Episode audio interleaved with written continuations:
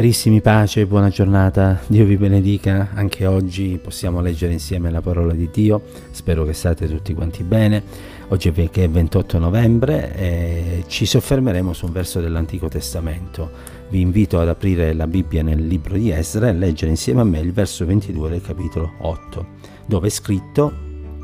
ed è Esra che parla, infatti mi vergognavo di chiedere al re una scorta armata e dei cavalieri per difenderci lungo il cammino dal nemico, poiché avevamo detto al re, la mano del nostro Dio assiste tutti quelli che lo cercano, ma la sua potenza e la sua ira sono contro tutti quelli che l'abbandonano.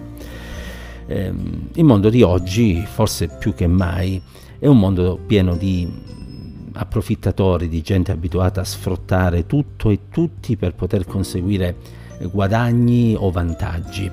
e molti si vantano di avere eh, le spalle coperte, di avere cioè un appoggio magari politico, economico eh, e questo solitamente genera orgoglio e sicurezza in chi, avan- in chi va avanti confidando in queste cose.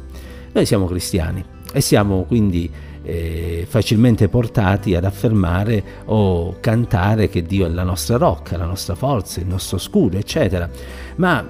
eh, di fronte alle difficoltà pratiche della vita, eh, delle volte possiamo vacillare. Ed è lì che quindi si vede se quello che noi cantiamo, diciamo o meno, è realtà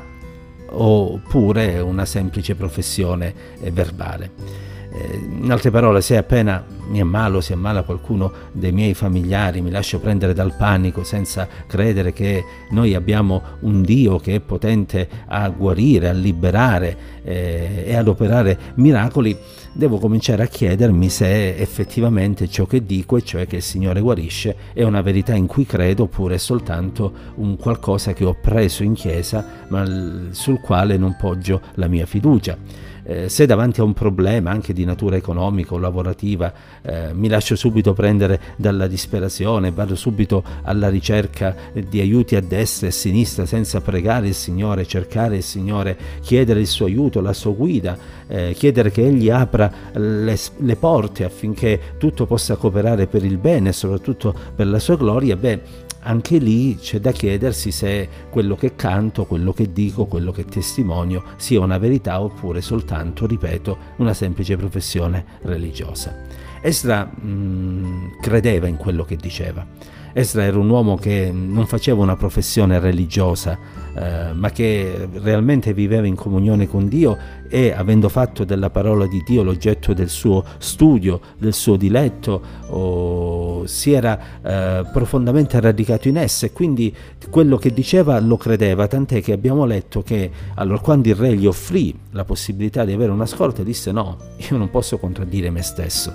non posso dopo aver detto confido nel Signore poi confidare nella scorta armata, armata del re, si vergognava di poter dire uh, al re sì dammi la scorta perché ehm, laddove non, addi- non arriva Dio arriverà la scorta. E Dio ci aiuti a riflettere su questo ehm, e Dio ci aiuti anche a ehm, saperci vergognare eventualmente delle nostre cadute, di quando cioè vacillando a causa della pressione delle circostanze abbiamo avuto più fiducia nell'uomo che nel Signore e sia anche un ammonimento per il nostro futuro affinché la nostra fiducia sia fondata sul Signore. E noi possiamo continuare a dire, come dice il Salmo 46, Dio è per noi un rifugio, una forza, un aiuto sempre, fronte, sempre pronto nelle difficoltà. Permettiamo al Signore di guidare Lui le circostanze della nostra vita, di aprire Lui le strade affinché noi possiamo raggiungere gli obiettivi che sono secondo la Sua volontà.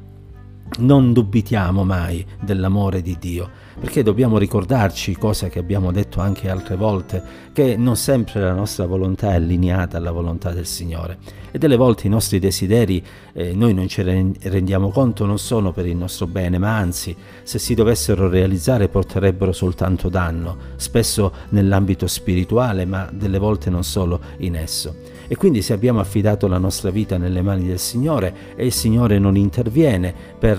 eh, realizzare i nostri progetti, beh, fermiamoci perché probabilmente la volontà di Dio è diversa dalla nostra e se Dio non permette certe cose è perché Egli sa quelle che saranno le conseguenze. E siccome Lui ha come scopo quello di vederci con sé nel cielo un giorno, delle volte non permette che certe cose avvengano semplicemente perché sa che quelle ci potrebbero raffreddare, intiepidire e allontanare addirittura dalla sua grazia. Perciò, fratelli e sorelle, confidiamo nel Signore, preghiamo il Signore, cerchiamo aiuto al Signore, non aiutiamo il Signore, non ne ha di bisogno, ma in ogni cosa permettiamo che sia Dio ad operare e ad agire. E delle volte Egli si servirà degli uomini affinché noi possiamo vedere una risposta, altre volte Egli interverrà in modo, in modo miracoloso, altre volte ancora, come accennato prima, sbarrerà la strada. E allora che fare? Provare a tutti i costi di andare avanti? No, fratelli, sorelle fermiamoci, perdonatemi se sono